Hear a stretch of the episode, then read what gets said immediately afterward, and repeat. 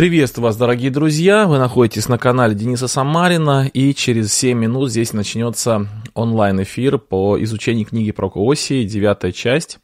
Если вы слушаете или смотрите в записи, можете либо послушать о том, о чем мы сейчас поговорим в течение 7 минут, или уже 6 даже, или можете переключить, э, перемотать на это время и уже сразу увидеть разбор. А я пока скину ссылочку на э, этот, эфир в мой телеграм-канал, если вы не подписаны, подписывайтесь. Приветствую, Александр, приветствую с Мадрида, с Сан-Франциско, с Октябрьской. Скажите, хорошо ли меня слышно, хорошо ли меня видно, пожалуйста. Э, дайте комментарий. Сакраменто присоединились к нам в трансляцию. Германия, привет. Краснодар, Одесса, Новомосковск. Очень хорошо. Так, давайте еще раз поэкспериментируем, поэкспериментируем со звуком. Значит, все ли хорошо, да? Должно быть все хорошо. Придется мне взять Америка, Ванкувер. Тула слышит хорошо. Раз, так, все, слышно, да? Угу, хорошо. Но вдруг, еще раз, друзья, предупреждаю, если вдруг выключится звук, а, он пропадет тогда на 2-3 минутки, даже меньше. Я быстренько все сделаю, и все заработает. Так, Брест, Уфа, Ниагара Фолс, спасибо за труд, благодарю за хорошие отзывы. А, Вольск и Тольятти, Павел, одновременно и там, и там. Хорошо. Так, сейчас я еще открою презентацию, потому что у меня... Денис Владимирович, приезжайте в Уфу. Ну, в, принципе, как бы вроде как я планирую в Уфу приехать. Мы сейчас согласу, согласовываем как раз дату приезда. Наверное, это будет примерно на апрель, скорее всего. Красноуфимск. У нас две минуты осталось до начала. Харциск, всем приветствие. Привет всем любителям Слова Божия. Ну, тоже рада вас видеть. Что в Уфе? Ну, в Уфе просто приглашают в церковь, так бывает. Полезно ли слушать Джорджа Петерсона? Ну да, наверное, полезно. Он такой интересный дяденька. Хороший философ современный. Так, друзья, у нас осталось ровно минута до начала. А в Европе я пока не планирую быть, потому что довольно сложно получить визу. Ну, может быть, это не так сложно, но я вообще не хочу, в принципе, этим заниматься, потому что это надо куда-то ехать, там, переживать, дадут тебе, не дадут. Вот, я так не очень люблю это. А, так, э, Ванкувер, всем привет с Америки. Друзья, ровно через минутку мы с вами помолимся. Напоминаю, что молюсь я с выключенной камерой. После молитвы мы начнем наше изучение про книги про Оси, точнее, продолжим наше изучение. Вот. И в процессе нашего изучения, пожалуйста, в чате пишите только по теме нашего разбора, не отвлекайтесь. Можно задавать вопросы, комментировать, но именно по ходу того, что мы говорим. Слышал, что... Э, так, а, на Испанию дают. Ну, можно попробовать, кстати, да, хорошо. Я попробую. Помолиться за папу. А что с ним, Павел, расскажи. Или напиши мне в личку. А что такое с ним, я не слышал. Ага, наша Рая поедет в Екатеринбург, обследование травм во флебит. Помолитесь, пожалуйста, помолимся. Слышал, что Петько затевает, затевает, диспут с Дулевичем. Слышал, да, слышал. Вот посмотрим. А, привет из Ашафенбурга. Друзья, спасибо всем за приветы. А, очень приятно, что вы в таком количестве собираетесь и такая большая география. Но нам уже пора начинать. Так, вот еще Скейсель, привет с Германии и Скейль. Это Германия приветствует вас. Все, друзья, помолимся и будем начинать наше, наш разбор. Так, а что? Все, помолимся. Любящий Господь, сердечно благодарим Тебя за то, что по милости Твоей мы можем в течение долгого времени уже в онлайн-режиме изучать книгу про Кооси и другие книги. Благослови нас на сегодняшний разбор. Дай нам милость от Тебя и благословения. Слава Тебе за все. Аминь. Ну что, дорогие друзья, за нужды помолимся уже в конце нашего разбора. Перечисляли здесь нужды, но просто я немножко такой, какой-то немножко сегодня сумбурный, да, у меня тут какие-то технические сбои произошли, и я это пытаюсь ориентироваться и немножко в голове мысли пытаюсь привести, э, привести в порядок. Присоединился еще с Флориды нам. Э, приветствие. Вот, когда буду в вашем теплом штате, ну, пока тоже непонятно, пока на какие-то долгие поездки не планирую. Ну, все, друзья, я понимаю так, что нам хочется с пообщаться, но это будет очень долго. Все-таки у нас э, с вами э, изучение книги про Куоси, и мы начинаем. Итак, друзья, мы с вами в прошлый раз говорили о том, что Осия обращается к священникам и говорит о тяжбе Бога со священниками, как с представителями народа. Э, как с представителями Бога перед народом. Чуть выше он говорит о грехе всего Израиля. То есть слушайте слово Господня, сыны Израилевы. Но Конечно же, хоть виноваты и все, и хоть каждый человек за себя дает отчет лично, и каждый человек лично принимает решение, все равно есть те люди, которые особо доверены Богом или э, особо выбраны Богом и доверены им служение для того, чтобы они кормили и направляли свой народ. Это, конечно, и светские власти, а, но вот в Израиле это одновременно светские и религиозные власти, это и священники, и это пророки. То есть три таких категории – э, власти, священники и пророки.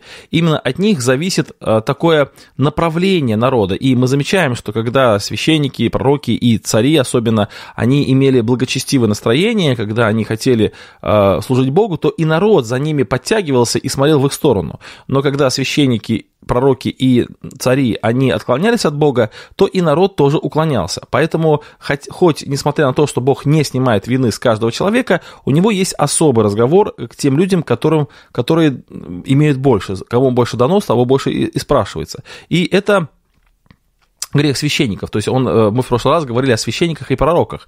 И тут есть такое достаточно серьезное обвинение в сторону священников и пророков.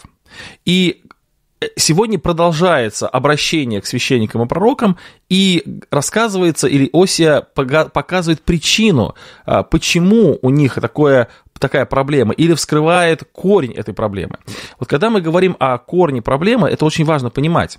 Дело в том, что когда человек а, совершает какой-то поступок, то чаще всего этот поступок является следствием определенного выбора в его жизни. То есть а, бывают, конечно, особенно в юности там, или в подростковом возрасте, какие-то поступки а, такие, знаете, эмоциональные, не связанные с сущностью самого человека, не связанные, может быть, не являющиеся плодами его характера, а просто такие спонтанные поступки. И в молодости это тоже бывает. Но чем старше человек становится, тем больше в его жизни проявляется плодов его выбора, плодов его пути. И чаще всего человек оказывается в том положении, в том состоянии, куда привела его жизненный выбор, жизненная дорога. Вот я часто беседую с разными семьями или с людьми, и они жалуются на какую-то ситуацию в своей жизни. И когда я пытаюсь им объяснить, что эта ситуация, это является плод вашего пути, вы шли долго по этому пути и пришли к этой, к этой, к этой ситуации. И, следовательно, решить эту ситуацию невозможно быстро. Нет никакого способа а, что-то сделать, чтобы эта ситуация быстро прекратилась. Нужно пройти довольно большой путь назад, вспомнить, где ты не спал, и оттуда повернуть в другую, в правильную сторону, и тогда ты придешь к правильному направлению. Это очень частая проблема, очень часто непонимание у людей. Они хотят э, серьезные проблемы, которые возникли на протяж... Э, которые являются плодом их жизни, они хотят их очень быстро исправить. Вот то же самое, грех священников здесь, да, вот священники отступили, священники и пророки пророчествуют ложно, они увели народ э, в, в сторону э, от Бога. В чем причина? Вот глубинная причина в чем? Вот не просто э, почему, э, точнее, не просто какие поступки они плохо совершили, а в чем действительно суть их проблемы. Вот это очень важный вопрос, и на этот вопрос пророк отвечает а, в следующем, а, в следующем таком а, как бы разделе. Этот раздел называется «Дух блуда». Это Осия 4 глава с 11 по 19 стихи. И с 11 по 12 стихи. Давайте мы прочитаем 11 стих и будем комментировать эти стихи по порядочку. То есть будем читать последовательно и будем э, комментировать. Итак, он пишет. «Блуд, вино и напитки завладели сердцем. Народ мой вопрошает свое дерево, и жезл его дает ему ответ.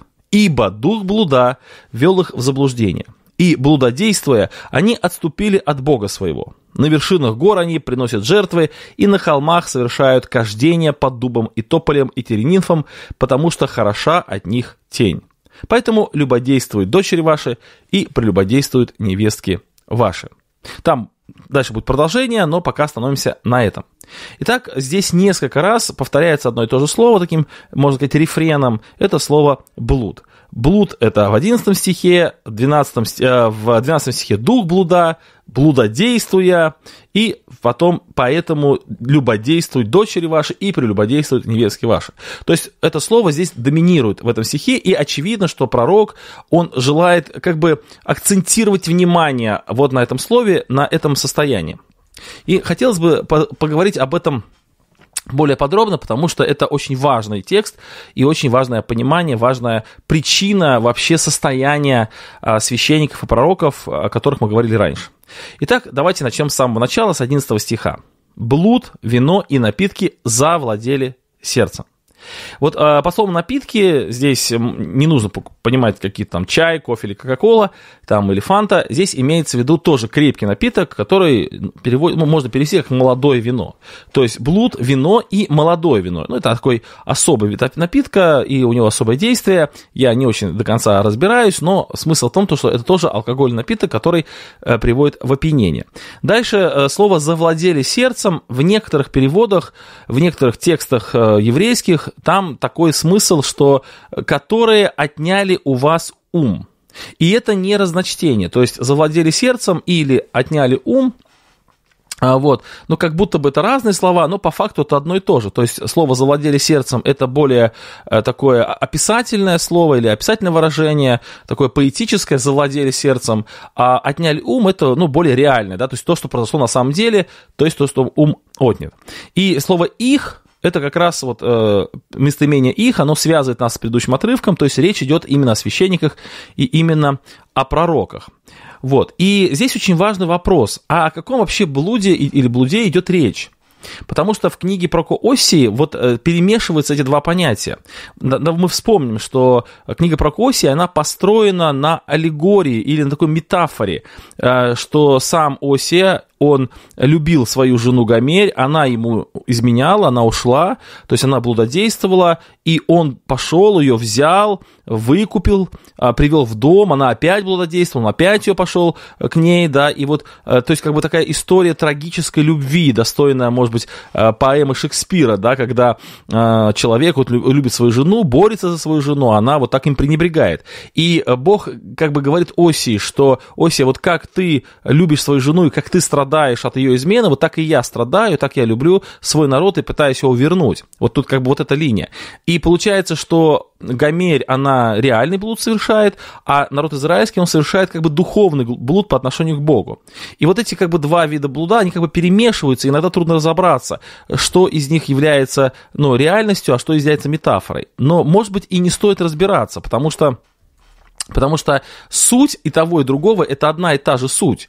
То есть это э, неверность, это э, желание э, исказить законность отношений, это, это от, от, блуд это то, что когда ты отдаешь другому то, что принадлежит, например, твоей супруге или твоему супругу. То же самое, как ты отдаешь э, идолам то, что принадлежит Богу.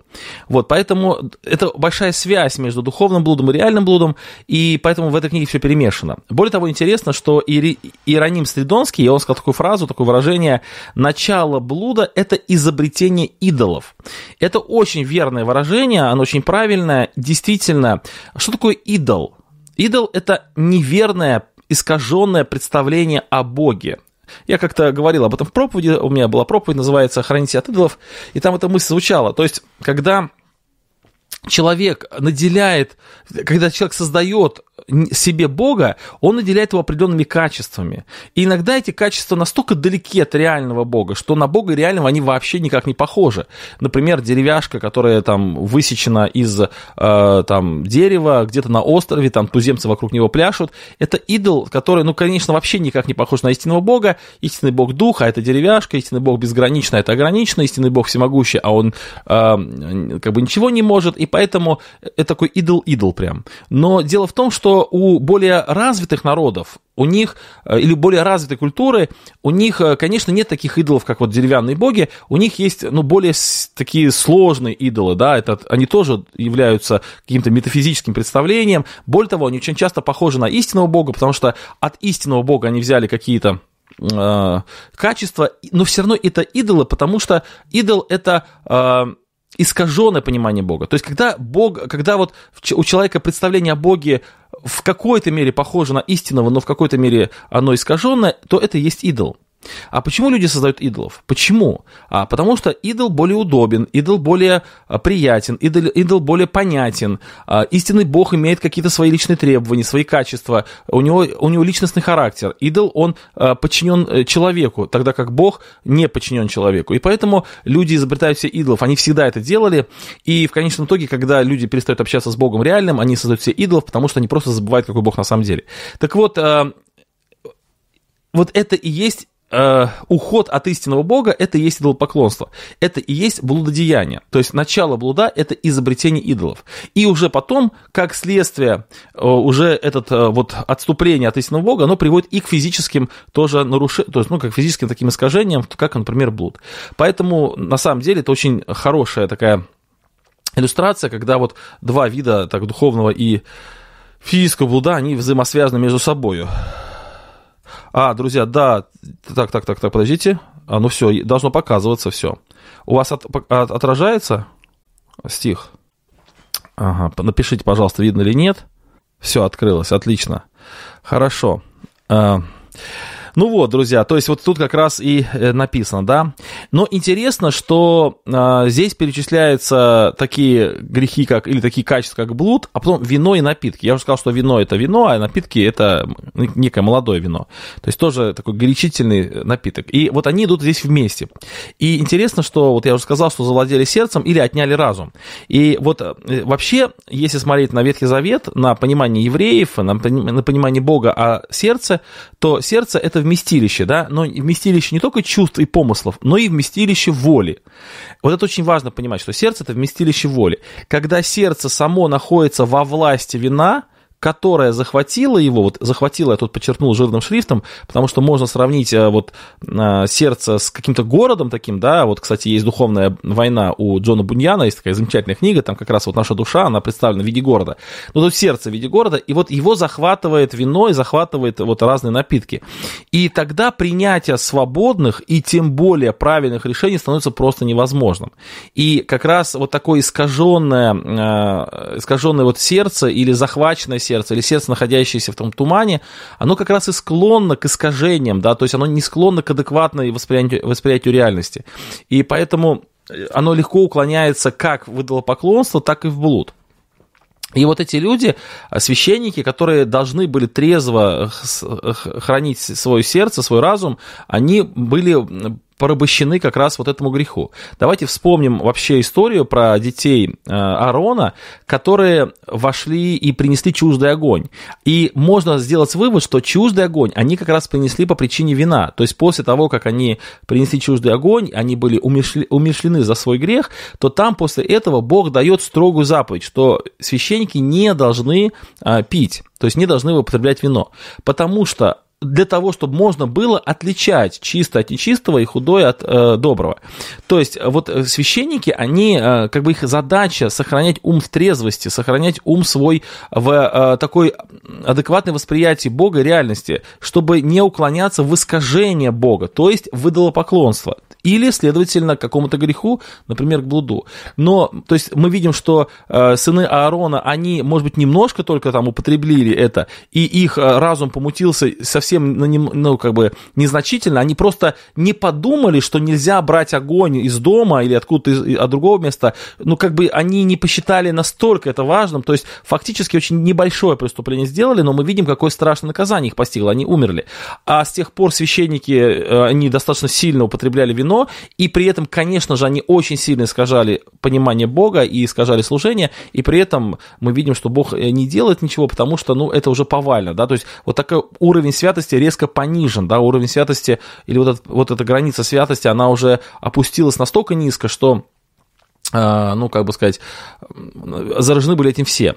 Кстати, это очень похоже на вот Ананию Сафиру, которые вот э, с, согрешили, да, то есть они утаили от э, с проданной земли, и они сразу были умершлены, потому что были критерии святости очень серьезные. А потом уже, через какое-то время, люди уже намного сильнее грешили, сейчас еще более грешат, и нет такого действования Божьего, да, вот такого, такого яркого наказания. Почему? Ну, потому что вот эта планка святости, она сильно-сильно упала. Идем дальше. А, ну, это просто для нас с вами, конечно, ну, такое напоминание о том, что ну, нам надо хранить себя в трезвости. И вот в Новом Завете очень много говорится о трезвости, о том, что человек должен быть трезв, и в, в том числе и вот от крепких напитков. Это очень важно. И вот послание к Ефесянам, где говорится об исполнении духом, там написано, да, что человек должен ну, как бы не упиваться вином, а исполняться духом. То есть всегда это противопоставление есть. Невозможно сохран... нетрезвом состоянии исполняться Духом Святым. То есть это очень важная мысль. И вот одна из проблем серьезных вот священников, почему народ ушел в другую сторону, потому что люди были нетрезвы. Кстати, надо отметить нужно, что хотя нетрезвость, она чаще всего ассоциируется именно с крепкими напитками, но нетрезвость может быть и от других э, пороков. Например, от страсти, похотения, тоже нетрезвость может быть. Когда человек, допустим, э, допускает какие-то страстные помыслы по отношению ну, не к тому, кому нужно, то он может впасть в нетрезвость, начинать оправдывать свои поступки, начинать искать оправдание в своей какой-то э, безнравственной жизни, или, например, он а, озлоблен на кого-то, или обида какая-то его посетила. То есть, ну, любая, любая страсть, она может сделать человека нетрезвым. И это прямой путь к идолопоклонству, то есть к искажению понимания Бога и, соответственно, к духовному благодеянию. Хорошо. Идем дальше. Следующее пишет, э, он объясняет э, пророка, пророка Иосия после того, как он объяснил, в чем как бы суть проблемы. Да, суть проблемы в том, что люди любят э, вино и напитки, и тем самым дух блуда в них зашел. То есть, а он объясняет, как это происходит. 12 стих. «Народ мой вопрошает свое дерево, и жезл его дает ему ответ». Ну, что такое свое дерево? Здесь, почему свое дерево? Да, это параллельное место с пророком Исаией, ну, известный стих, да, 44 глава, с 13 по 17 стих, где Исайя в том же самом упрекает народ израильский. Он говорит, плотник, выбрав себе дерево, протягивает по нему линию, остроконечным орудием делает на нем очертания, потом обделывает его резцом, округляет его, выделывает из него образ человека красивого видом, чтобы поставить его в доме. Он рубит себе кедры, берет сосну, дуб, который выбирает между деревьями в лесу, садит ясень, дождь взращивает его, и это служит человеку топливом. И часть из этого он употребляет на то, чтобы ему было тепло, и разводит огонь, и печет хлеб, из того же он делает Бога и поклоняется ему, делает идолов и повергается перед ним. Часть дерева сожигает в огне, другую частью варит мясо в пищу, жарит жаркое и ест досыта, а также греется и говорит, хорошо я согрелся, почувствовал огонь. А из остатков того делает Бога, идола своего, поклоняется ему, и повергается перед ним, и молится ему, и говорит, спаси меня, ибо ты Бог мой.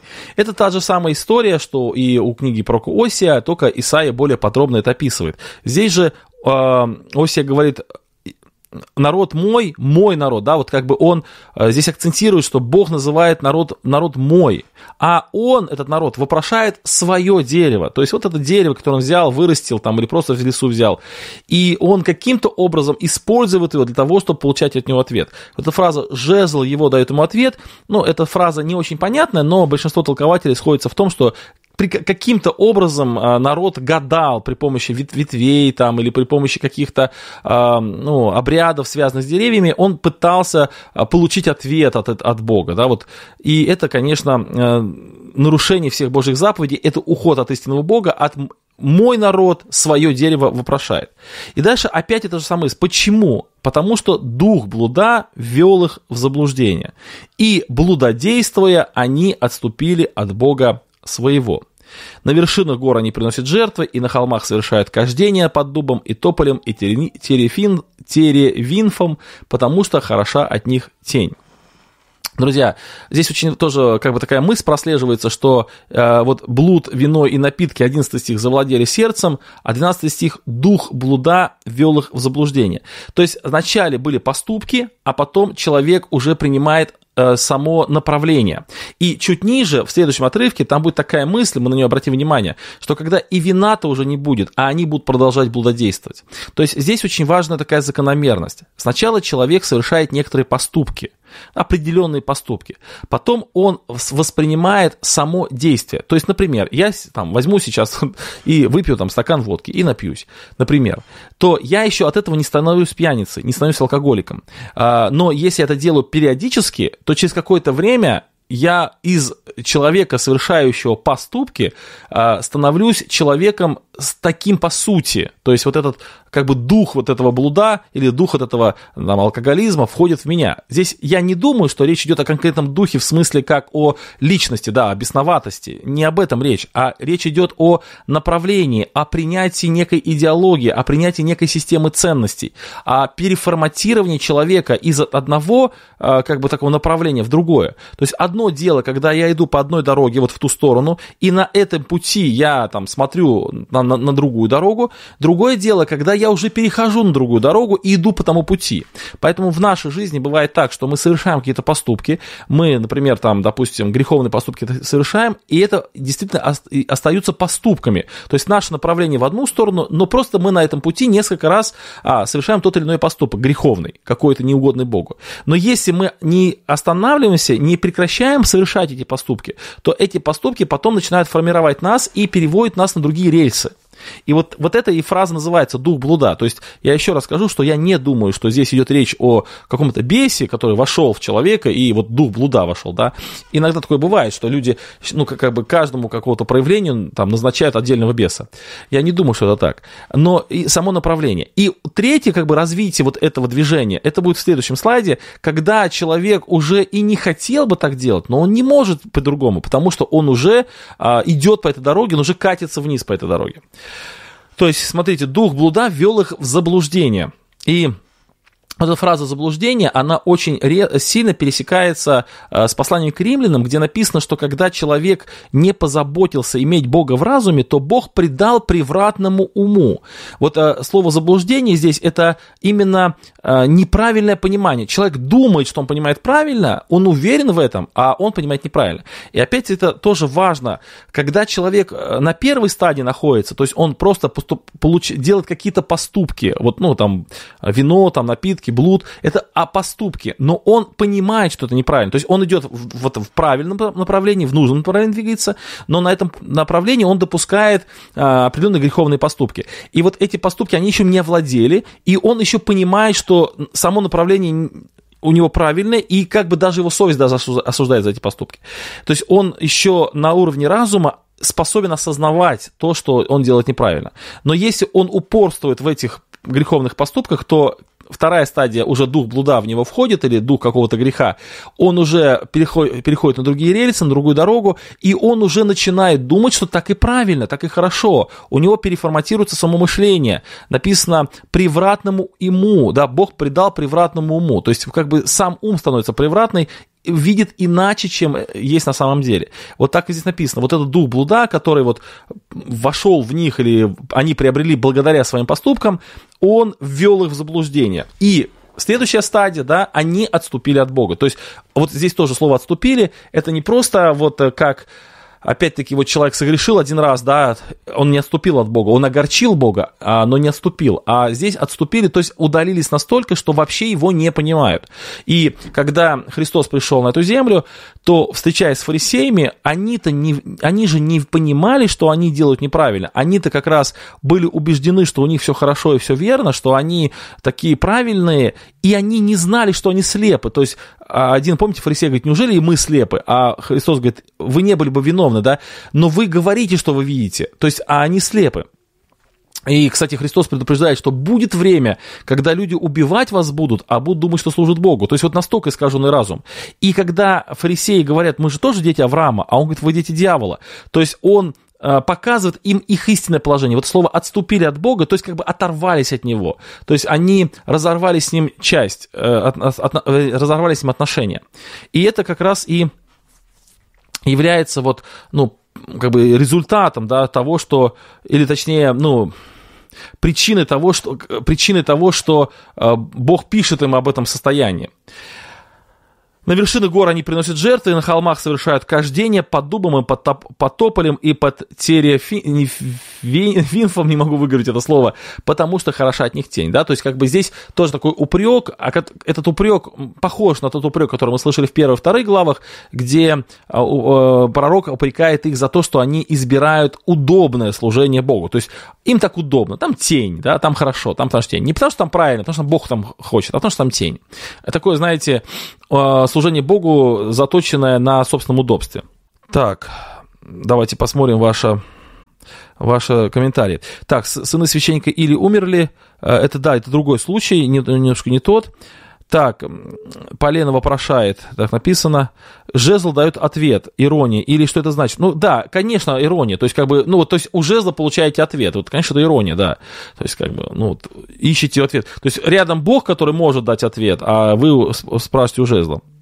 Вот, э, слышал, что братья изгоняют дух блуда. Ну вот, я еще раз говорю, что я э, небольшой специалист в этой области, и, наверное, мне не стоит об этом говорить, потому что не, не являюсь большим опытом. Но мне все-таки кажется, что вот э, в большинстве случаев, может быть, за редким исключением, все-таки в большинстве, в подавляющем большинстве случаев, это не какой-то прям там отдельный бес, а это само направление. И он не изгоняется при помощи изгнания, то есть он изгоняется при помощи покаяния и исправления пути. Вот, ну, мне так кажется, вот больше так. Ну, хорошо. А, Пойдем дальше. И здесь, смотрите, такое следствие вот их, вот их, э, их э, такого отступления, поэтому любодействуют дочери ваши и, и прелюбодействуют невестки ваши. Но почему-то, я тоже долго думал, ну и смотрел толкование, почему дочери или невестки, вот почему именно они отмечены, казалось бы, причем тут они. Ну, наверное, здесь такая мысль подсказывает, что и дочери, и невестки это, ну, самые э, такие как сказать, восприимчивые, что ли, или, или самые э, люди, которые неустойчивые и самые безобидные, беззащитные, что ли. И вот именно на них оказывается то влияние, которое, э, которое закладывают мужчины, закладывают отцы. То есть вот в Библии очень часто прослеживается эта мысль, кстати, у нас был разбор в пятницу, и мы об этом много говорили, что Библия, она огромный упор делает на функцию мужчин, братьев, отцов. И, к сожалению, мы сейчас наблюдаем такую картину, когда, наоборот, отцы, мужчины, братья, они такую занимают второстепенную роль в своих семьях, в церквах, они больше сосредоточены на заработке денег, на какой-то, может быть, такой функции, э, такого обеспечивать семью, чем на функции, например, допустим, совершать духовное служение. Но даже Библия, когда говорит о собрании, она говорит, братья, когда вы собраны, и у кого из вас псалом есть, у кого есть песнопение, то есть э, даже собрание, простое собрание, это все-таки прерогатива братьев, это их ответственность. Сестры, они э, собираются уже к братьям, а братья это основное. К сожалению, в наше время, конечно, все идет на перекосяк, и в основном участвуют сестры в церквах, в основном участвуют на разборах, молитвах, там везде сестры. У нас недавно было собрание, и брат-гость проповедовал, и после его проповеди у нас помолилось, наверное, там 10 э, или 11 братьев, и ни одной сестры не помолилось. Я думаю, ничего себе, вот как хорошо. Вот я вот просто слушаю наше собрание глаза, это ушами нашего гостя и подумаю, наверное, он подумал, что у нас всегда так. Не, у нас не всегда так, но, кстати, часто бывает, что братья молятся. И вот так совпало, что после его проповеди просто одни братья, там человек 11, наверное, братьев помолилось. Вот. Это вот в пятницу было. И это мне было очень приятно. Так и должно быть. Хотя я не против молитв сестер, но как бы так нормально. А вот, то есть, братья показываются как вот такие впереди идущие, а сестры это те, которые подходят под влияние братьев. То есть, вот какие братья, такие сестры. И вот тут такая мысль, да, вот вы вот так себя ведете, поэтому ваши дочери, вот, то есть, поэтому ваши невестки прелюбодействуют тоже. Вот именно по этой причине они вот в таком состоянии находятся. То есть ответственность на вас, что вы так, вот так себя довели. Кстати, следующий раздел, мы его сегодня не успеем, конечно, он будет так называться, что э, священники, цари, священники и пророки, они ведут народ в погибель. Вот как раз вот и тут написано, да, что следствие всего этого поступка или следствие вот этого овладевания блудом этих людей, то их дочери, их невестки, они э, тоже прелюбодействуют. Э, идем дальше. А правильно ли опираться на подстрочный перевод этих слов, Миша спрашивает. Ну, опираться неправильно все-таки, потому что э, подстрочный перевод, я уже много раз говорил, он не дает э, перевода, он дает просто некую информацию о входящих словах. Вот э, наш язык, он состоит не просто из слов, он состоит из достаточно большого э, объема информации, ну, как бы объема там всяких правил, аллюзий, каких-то смыслов и так далее, и просто перевод ничего не дает. Конечно, неплохо было бы знать перевод каждого слова, но это не говорит о том, что мы можем переводить. Э, после того, как мы знаем перевод каждого слова, мы не, мы не можем перевести всю фразу, все предложение. Нужно еще знать и много-много других особенностей. Поэтому все-таки основываться нужно на переводе, а просто слова брать как некое уточнение. Вот, хорошо, идем дальше. А, кстати, вот тут написано деградация идолопоклонства, да, но почему деградация? Потому что вот э, если читать раньше описание тех идолов, которые были у израильтян даже, они были более сложные, такие, знаете, какие-то там, вот помните, а, там Аарон, там этого тельца, он всю ночь его отделывал, там вырезал, там все чешуйки и все такое, а уже э, да, да, даже Исаия пишет, да, вот о то, что там делаете там красивого вида, а уже Осия, он пишет просто дерево, взяли и все. То есть э, вот, вот вообще вот в богопочитании всегда идет рост. Когда человек э, истинного бога, истинного бога почитает, истинному богу служит, священное писание изучает, то у него всегда идет рост, он всегда движется в сторону такого, знаете, усложнения, что ли. Он больше понимает, он больше осознает, он э, становится мудрее, то есть и к старости он как пальма цветущая. А если человек идет по пути идолопоклонства, то это такой такой пути всегда, такой пути, путь всегда деградации, такой редукции. Это всегда путь такого упрощения. И если раньше у человека были какие-то мысли, там, какие-то у него были идеи, то потом просто он скатывается до каких-то банальных вещей. Э, или вот до банального идолопоклонства. Кстати, я таких людей немало знаю. Ну, как немало? Ну, знаю определенных людей, которые там выходили из церкви в какие-то ереси. Ну, и вначале они, конечно, очень глубокие мысли говорили, там какие-то э, фразы. И проходило время, и они действительно очень сильно деградировали в своих даже помыслах. Вот, потому что на самом деле вот идол это же пустота, оно же там нет основания никакого, и поэтому такая деградация, вот даже идолопоклонство деградирует у них, а э, почитатели истинного Бога, они наоборот возрастают, и это тоже хорошая э, такая мысль для меня была, когда я готовился к этому разбору. Так, идем дальше. И следующий слайд, это слайд, который продолжает эту мысль. И здесь написано, я, ну, 14 стих, я оставлю, оставлю наказывать дочерей ваших, когда они блудодействуют, и невесток ваших, когда они прелюбодействуют, потому что вы сами на стороне блудниц, и с, с любодейцами приносите жертвы, а невежественный народ гибнет. Это та же самая мысль, о которой мы говорили раньше, то есть Бог наказывает э, дочерей, наказывает невесток, потому что они прелюбодействуют. И почему? Потому что вы сами на стороне блудниц и с любодейцем приносите жертвы. И тоже мы говорили, что из-за того, что священники так поступают, невежественный народ гибнет.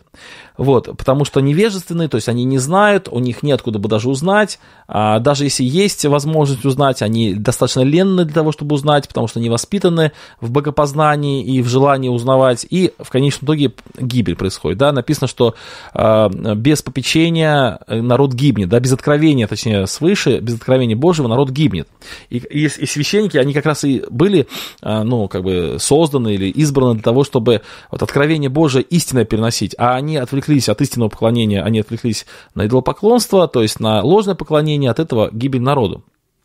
Но здесь все-таки хочу показать очень важную такую закономерность, что, о которой мы уже сказали, и которая для нас с вами актуальна, что все-таки должно быть ну, некая такая релевантность или такая взаимосвязь, некое тождество, некое равенство между тем, что мы проповедуем, и между тем, что мы с вами требуем от тех, кому мы проповедуем. Я сейчас читаю книгу Сомерсет Моем, а, автор э, «Бремя страстей человеческих», там про одного мальчика, ну, как там, начинается с мальчика, а потом он уже взрослый мужчина становится, вот, не знаю, чем закончится книга, я сейчас только еще, ну, четверть прочитал. Вот, и там запомнился момент такой, когда он, у него умерла мать, а еще раньше умер отец, вот, и он поселился, этот мальчик, главный герой, он по, по, поселился в а, доме своего дяди и тети, соответственно. А дядя священник католический, а тетя, ну, соответственно, жена священника. И вот, и он а, по, познакомился со многими священниками этого прихода, и он описывает их э, без осуждения, но явно их недостатки. Кто-то слишком пьет, пьет много, кто-то там гуляет часто, кто-то очень жадный, все время судится со своими рабочими. И там такая фраза есть, что меня, говорит, всегда, мальчик пишет, меня всегда удивило, меня, меня очень сильно удивляло, как возможно с кафедры во время проповеди говорить одно, а в жизни поступать совершенно противоположным образом. И в какой-то мере вот это и было то, что этот мальчик там потом теряет веру, у него определенный происходит такой перелом жизни, вот, и так далее. То есть мысль какая, что есть взаимосвязь между тем, что мы сами делаем, и между тем, что делают, э, ну, например, дочери ваши, невестки ваши. Здесь написано, потому что вы сами на стороне блудницы и с любодейцами приносите жертвы. То есть вы сами э, делаете именно так, вот как э, ну, как бы, как бы вы не хотели бы да, делать, ну, вы не хотели бы видеть это от своих детей.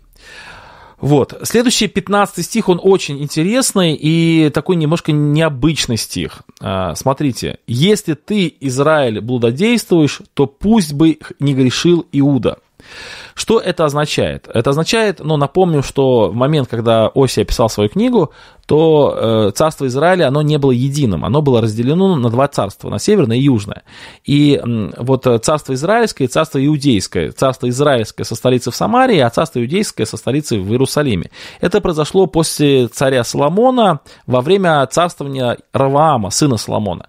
Когда Раваам не послушался мудрого совета старцев, царство разделилось, и одна часть, достаточно большая часть, там 10 колен, подавляющее большинство, оно э, избрало избрало себе царем Иераваама, то есть Иера, то есть против, противник Раваама, Иераваам, противник Раваама, а маленькая часть осталась с Раваамом. Но вот эта маленькая часть, она осталась э, с Раваамом, но в Иерусалиме, там, было, и, там был храм, там было настоящие священники, там было настоящее жертвоприношение, а вот Иераваам, то есть с отделившимися коленами, они организовали такую лже-религию, то есть они похожую религию организовали на, на религию иудеев, но похожую, повторяющую, но лже, то есть э, священники не из колена Левия, не Левитова, храма нет, он создал там два жертвенника в Дании, Вифиле, и как бы все похоже, но все не то.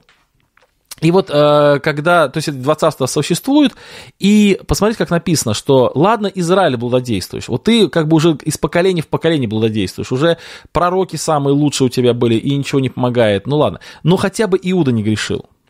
Но вот здесь все это драматизируется тем, что народ-то это один, то есть это один народ, просто политически разделились на два народа. И один, одна часть этого народа, она впала вот в страшное такое идолопоклонство, а вторая часть, она еще хоть как-то хранила свое истинное поклонение, но тем не менее шла вслед за своей сестрой, ну то есть вот за, за Израилем. И здесь а, Осия так как бы обращается и говорит, ну ладно, Израиль, ну хотя бы Иуда. Вот. Друзья, к сожалению, э, прошло то время, которое в истории церкви было не очень долго, когда вся церковь, она была как монолитная, единая церковь. И это было первые 3-4 века христианства, когда были такие тяжелые гонения. Вот, и церковь была более-менее такой монолитной единой, и присоединение к церкви, оно подразумевало такой, знаете, приговор к смерти, и поэтому там очень мало было плевел, в основном были такие верные христиане. Но сейчас христианство очень разнообразно, очень разнообразно. И я там не хочу там кого-то называть по именам там или по деноминациям, но тем не менее, все-таки факт остается фактом, что даже на небольшой территории, вот как Малая Азия, были семь разных церквей. То есть вот посмотрите на семь церквей Малой Азии. Между ними расстояние там 100-200 километров, не больше. И при этом одна церковь Ганима, написано вот про Смирнскую церковь, ты нищ, да, то есть нищ, и при этом Ладикийская церковь богатая. То есть одни в нищете умирают, и гонения, и в тюрьму, а другая роскошествует и не знает, куда деньги девать. А между ними не больше 100 километров. То есть вот такие разные церкви. И Бог работает и с той церковью, и с той работает церковью. Да? То есть он и той церкви обещает награду, и этой предлагает покаяние, и опять-таки обещает награду, если покается. То есть Бог работает. Но сам факт, что церкви настолько разные. И вот сейчас то же самое. Вот э, да, бывает один народ, но по-разному себя ведет. И э, все-таки есть какой-то некий призыв к тому, к тому, что... А, новый слайд, да? Ой, друзья, спасибо вам за напоминание. А, вот новый, вот новый слайд. А, есть призыв к тому, чтобы следить за своими путями, да, то есть если кто-то ведет себя каким-то образом, это не значит, что мы должны повторять за ним свое поведение. То есть вот давайте прочитаем еще раз. Если бы ты Израиль, если ты Израиль блудодействуешь, то пусть не грешил бы Иуда. Вот это важная мысль. И Иуда, конечно, в меньшинстве, э, вот. Но, кстати, по истории мы знаем, да, что Иуда как бы дольше хранил такое истинное такое богопочитание, но тем не менее все-таки они тоже склонились на пути греха, вот, и в конце концов тоже были разрушены. То есть, если Израильское царство было поражено ассирийцами, и уведено в плен ассирийцами, то спустя там сто с чем-то лет, вот, Вавилонское царство, Навуходоносор, он разрушил уже Иерусалим и уже увел в плен иудеев. То есть, как бы, в принципе, они повторили ту же самую историю. Не, не, они не впечатлились э, пророчествами Оси и пророчествами Амоса, который, ну, кстати, об этом же тоже говорил. Идем дальше. Суть идолопоклонства. То есть, как бы он теперь объясняет, в чем как бы смысл идолопоклонства. «И не ходите в Галгал, и не восходите в Бен-Авен, и не клянитесь, жив Господь. Ибо как упрямая телица упорен стал и Израиль. Посему будет ли теперь Господь пасти их, как агнцев на пространном пастбище? Привязался к идолам Ефрем, оставь его. А, это обращение к Иуде, да, к иудейскому царству. То есть, как бы он говорит, вот Израиль благодействует, а вот ты, Иуда, не блудодействуй, да, не надо. И вот он как бы объясняет, а в чем суть вот их блудодеяний, и что вы не должны повторять за ним. Не ходите в Галгал и не восходите в Бен, в Беф Авен. То есть Бог определил место поклонения, это Иерусалим.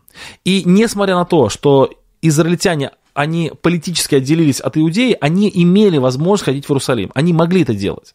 Но для удобства Иераваам поставил им два жертвенника, э, которым э, как бы они могли бы приносить жертвы Богу. Это было Богу неудобно, зато было неугодно, но зато было удобно самим израильтянам, и это угождало власти Иераваама. Так вот, э, Бог говорит, что не надо так делать. Вот здесь смысл такой, что именно Бог определяет законы богопоклонения. Да, в то время это был такой закон богопоклонения, что поклоняться можно только в Иерусалиме, в храме. Сейчас другие законы, сейчас на любом месте, но все равно здесь мысль такая, не берите в свои руки а, богопоклонение. То есть вы должны служить Богу так, как Бог хочет, а не как вы.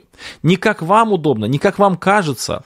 А, сейчас а, мы с вами тоже живем в такое время, такое-то, знаете, время постмодерна, когда нет никаких истин, нет никаких устоев, когда все люди говорят, что э, все истины разные, буквально тоже сейчас читаю книгу одну, я вот три книги параллельно читаю, одна художественная такая, одна догматическая и одна, ну, такая научно-популярная. И вот научно-популярная книга, вот, она, как она называется, собирать себя, собрать себя по кусочкам. Марта Бек написала вот но я не знаю, до чего я вообще читаю, но я вообще немало сейчас читаю книг по поводу там депрессии, все остальное. И вот Марта Бек, вот она как раз пишет книгу о том, что как выйти вот из состояния там эмоционального там такого кризиса и всего остального. Ну, мне для душепопечения это полезно очень. И э, вот она пишет о том, что когда она была в такой депрессии, ей было 18 лет всего лишь, и чуть позже она вышла замуж, и у нее сын, э, диагностировали еще, она была в положении, что синдром Дауна будет, она там впала в всякие такие переживания, и у нее были метания, она, была в христи... она выросла в христианской семье, ну, мормона, правда, но христи... все равно в христианской семье, и потом она стала читать философов, и она пришла к выводу тому, что истины не существует. То есть, на самом деле, все люди мыслят по-разному. Одни мыслят так, другие так, третьи так, и э, все люди, как бы сказать, претендуют на истину, и, следовательно, настоящей истины не существует, а нужно принять факт, что то, что ты понимаешь, вот, то для тебя и правильно. И это ее как бы освободило, это стало для нее таким моментом освобождения, что ли, что она, ей стало легче. Вот. И я подумал, что это действительно очень удобная такая позиция, но и она распространяется. Но в отношении с Богом так нельзя. У Бога есть свое понимание, и оно как бы мерило, да, то есть это точка отсчета.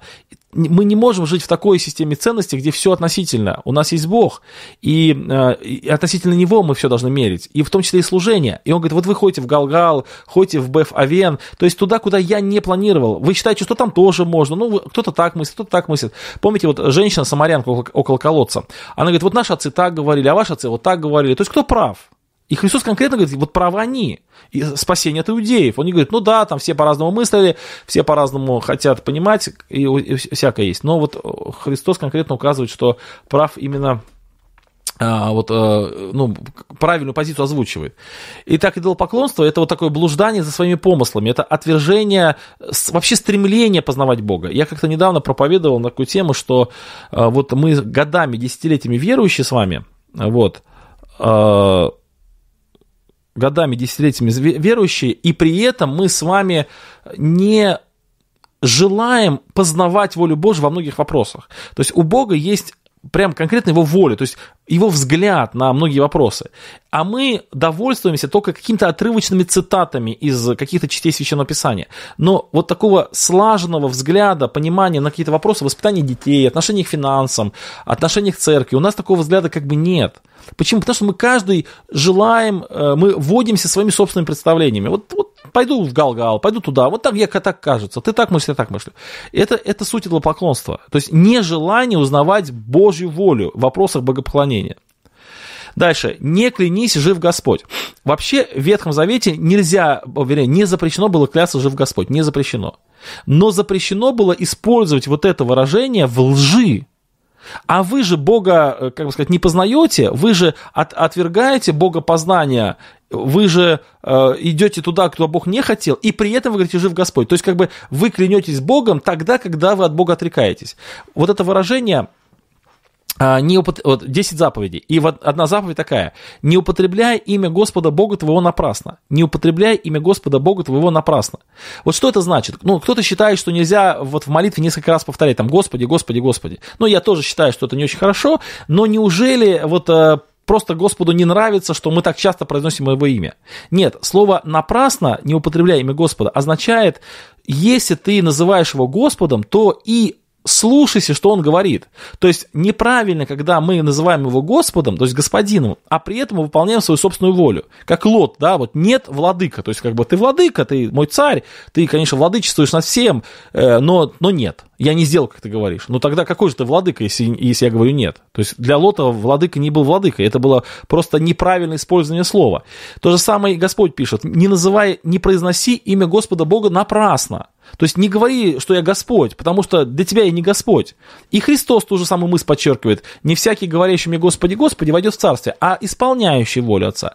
Вот то же самое здесь. Жив Господь. Это как бы это, это свидетельство того, что ты э, признаешь Бога живым, что ты исполняешь Его волю, что ты поклоняешься перед Ним, а при этом они этого не делали. Поэтому вот э, это э, такое, знаете, самооправдание, что ли, самооправдание такое э, самих себя, что мы вот э, уверены в том, что мы правы перед Богом, но на самом деле мы не правы. Дальше. «Ибо как упрямая телица упорен стал Израиль». Да? То есть Израиль всегда сравнивался с ягненком, э, с таким, вот, знаете, вот Э, агнцем, а здесь вдруг он стал упрямой телицей. То есть, опять-таки, упорен, упорен в своем мнении, упорен в своем понимании, упорен в своем хождении, упорен в своей практике жизни. То есть, он, э, ну, это упорность, в данном случае гордость. То есть, вот, опять-таки, та же самая утверждение своего собственного «я». Дальше, привязался к идолам Ефрем. И вот как бы здесь следующая такая стадия, то есть это же привязанность такая. Вот Ефрем, Почему Ефрем, да? В Библии очень часто в Ветхом Завете Израиль, вот как вот эта часть, отделившаяся от вот есть общий Израиль, разделившийся на Иудею и Израиль. Вот этот Израиль, который отделившийся, он очень часто называется Ефрем, просто Ефрем. А, вот, и этот Ефрем привязался к идолам, он привязался, то есть ему как бы, вот есть такая связанность, да, такая, понравился ему идолы, то есть вот он какой-то э, приобрел к ним эмоциональную такую чувственность, э, но то, что ему стало не просто он удобно, но ему и понравилось. Это тоже идолопоклонство, когда э, присоединяется определенное уже чувство, чу, чу, чувство эмоциональное сфера человека, он тоже привяз, это присоединяется к вот этому служению, да, уже идолы не кажутся отвратительными, уже не кажутся мерзкими, они уже вызывают какое-то доброе чувство, уже есть какие-то воспоминания с ним связанные, уже есть какие-то опыт общения и так далее, и так далее, и что здесь делать? Нужно оставить. Здесь, конечно, разные переводчики по-разному понимают, вот оставь его, кого его, то есть это обращение к Ефрему, который должен оставить идолов, или обращение к Иудее, чтобы он оставил Ефрема. Но я больше склоняюсь ко второму толкованию, что вот как бы э, связывая с 15 стихом, что Израиль блудодействует, то хотя бы не грешил Иуда. Так что Иуда отстань от Ефрема, который привязался к идолам. То есть, если он привязался к идолам, то тебе с ним ничего не, ты ничего не сделаешь, ты не сможешь его отвязать. То есть, слишком большая сила притяжения. Тебе нужно просто от него отстать, чтобы самому не заразиться, чтобы самому не стать привязанным к идолам. Вот. И дальше, смотрите, написано, отвратительно пьянство их и совершенно предались блудодеянию. Вот эта фраза «совершенно предались блудодеянию» это не то, чтобы как бы э, вот не, не, ну, как бы они сильно предались. Нет, это как раз та фраза, о я говорил в предыдущем слайде, что совершенно предались, то есть стали одним целым, что ли, с блудодеянием. Вот у Клайва Стейплса, Стейплса Льюиса есть книга, называется «Расторжение брака». Вот. А, и очень хорошая книга, прям крайне-крайне-крайне рекомендую прочитать. Это такая притча о том, э, что между адом и раем нет никакой связи. То есть, как бы никакого, никакого союза нет. Расторжение, брак, вот как бы все это, это разница. Вот. И там есть такой момент, когда э, встречается один человек, он такой маленький человечек такой, и к нему привязан цепью великан огромный. И вот этот великан, он э, великан обиды. И этот человечек, он как бы с этим обидой связан очень сильно. И когда его жена бывшая, ну, это жена, которая у этого, у этого человечка была жена, она раньше умерла, а потом умер человечек этот, ее муж. И вот они встретились там уже в загробной жизни, и вот они разговаривают. И он на нее очень сильно обижен. И когда она начинает ему объяснять, что было на самом деле, то он ей как бы верит и хочет ей верить, но эта обида, она все слова переначивает и э, подсказывает этому человечку то, как он должен думать, и он верит своей обиде. И каждый раз, когда он верит своей обиде, то он уменьшается, уменьшается, уменьшается, уменьшается, а потом, в конце концов, обида его просто съедает, берет на, на ладошку съедает. Вот. И э, эта женщина, она перестает разговаривать с кем-либо, потому что, ну, как бы никого же не осталось. И там как голос там как бы такой вот, ну, как за кадром, что ли, голос автора вот в этой книге, он говорит о том, что бывает так, что есть обида, человек и обида. Есть э, такое, когда обида человек. А есть такое, когда человека уже нет, одна обида осталась. То как бы обида съела человека. И вот это самое страшное, когда уже от человека ничего не остается. И вот эта фраза «совершенно предались блудодеянию», эта фраза означает, что вот это, ну, в данном случае обида, а здесь блудодеяние вот этот грех, он уже настолько захватил человека, что от человека уже ничего не осталось. Уже все, совершенно предались или совершенно растворились в нем. И вот эта фраза «отвратительно пьянство их», оно тоже очень интересная фраза. Дело в том, что во многих, во многих переводах там не отвратительно пьянство их, а вот эта мысль «закончилось питье», а они все еще блудят. То есть, если в предыдущем слайде а, они блудили потому, что они, а, вот смотрите, напитки и вино завладели ими, и как бы это привело к блуду, то есть, как бы а, человек в нетрезвом состоянии, он как бы совершил это дело, то здесь у них и нет этого, нет у них никакого пьянства. У них, у них кончились напитки, а они уже преданы блуду, то есть они уже растворились. Конечно, это нужно э, перевести не только в сторону физического, но и в сторону духовного э, блуда, то есть как бы уже и побудительных моментов нет, уже и ничего не препятствует тебе быть с Богом, уже можно и ходить в собрания, вот. А, уже и можно служить Богу, а все равно человек уже не может. Он как бы уже настолько оторвался от Бога, настолько предался. Вот давайте, кстати, вспомним этот текст, да. Смотрите, а, оторвались, где там написано, что отступили от Бога, вот отступили от Бога своего, да. И к чему приступили? предались блудодеянию, отступили от Бога, предались блудодеянию. То есть вот это очень важно. У человека часто есть промежуточный момент, он как бы отступает от Бога и приступает к греху но у них отступили и приступили, то есть как бы отделились от Бога и приступили к греху. То есть как бы уже такие э, термальные, конечные уже такие стадии вот этого процесса. Да, вот Дмитрий подсказывает, что есть, э, есть, простите, теперь еще тут звонит мне, ах, да что ж такое, друзья, сегодня у меня целый набор всех причин, почему это... Да, вот э, а какая сказка замечательная? А, да, да. Вот, Дмитрий пишет, есть такое место в Новом Завете, не предавайтесь греху. Как раз вот это есть. То есть не предавайтесь греху, потому что грех потом тебя как бы захватит, да. Вот, ну и в результате 19 стих охватит их ветер своими крыльями и устыдятся они жертв своих. Ну, то есть, как бы, вот все унесет. Кстати, вот у евреев, у них есть такой образ, очень яркий образ, это в первом псалме, он прослеживается. Вот Помните первый псалом? Блажен муж, который не ходит на совет нечестивых и так далее. Не так нечестивые, но они как прах, возметаемый ветром. То есть в центре этого псалма некое зернышко. Зернышко, у которого потенциал роста, который может стать огромным деревом. И если это зернышко попадает э, под, около потоков вод, то вот эти потоки вод, они э, дадут ему силу вырасти в дерево огромное. А если это зернышко не около потоков вод, а где-то там на дороге, то оно иссушится, и написано прах, возметаемый ветром. То есть ничего вот этого не реализуется. И вот эти потоки вод в первом псалме, они сравниваются с с волей Божией. То есть блажен муж, который вот, в, но в законе Господа воля его, и о законе помышляет он день и ночь. И будет он как дерево, посаженное при потоках вод. То есть потоки вод – это воля Божия, это Слово Божие, это вот как раз закон Божий. И когда человек пребывает вот в этом э, среде, то его потенциал развивается, он как человек развивается в дерево, то есть он становится тем, кем он должен стать. А если человек уходит от закона Божьего и э, не пребывает в нем, то тогда он скукоживается, у него все человеческое уходит, он превращается в труху, и прах возметает, и он улетает. Вот, как, вот, вот эта идея такая. Эта идея прослеживается и здесь. То есть они удалились от Бога, выдало поклонство, они предались греху, и ветер унесет их своими крыльями. То есть они пустые, они пустые. Помните, ты взвешен на весах и нашен легким начал, на, назван, на, на, найден. То есть человек вот без Бога, он не развивается. Вот это семечко, оно начинает ну, загнивать и в конце концов теряет все, что у него есть весь потенциал. Поэтому вот насколько опасен вообще грех, да, потому что грех это не просто какой-то проступок, а грех это целое мировоззрение, которое э, затягивает свои сети, оно проникает в человека, оно растворяется в человеке, и в конце концов оно иссушает человека и изничтожает человека. И человека не остается, не остается человека. А в Боге, наоборот, человек, который с Богом, он э, развивается, он, Бог взращивает его, Бог дает ему э, э, будущность и надежду и все остальное.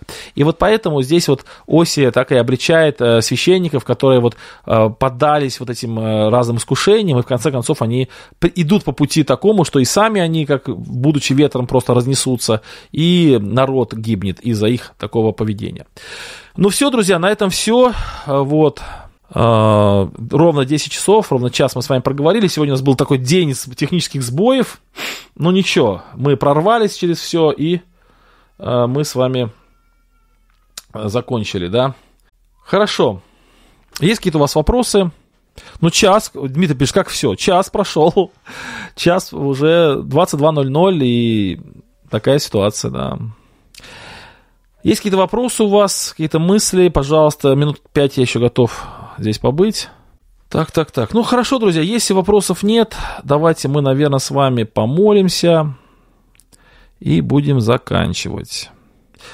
Да, за нужды помолимся. Я обобщу нужды в одно. В одно. Благодарю за, за, за назидательное слово. Слава Богу, за так полезно было. Я очень надеюсь, что вам полезно, друзья.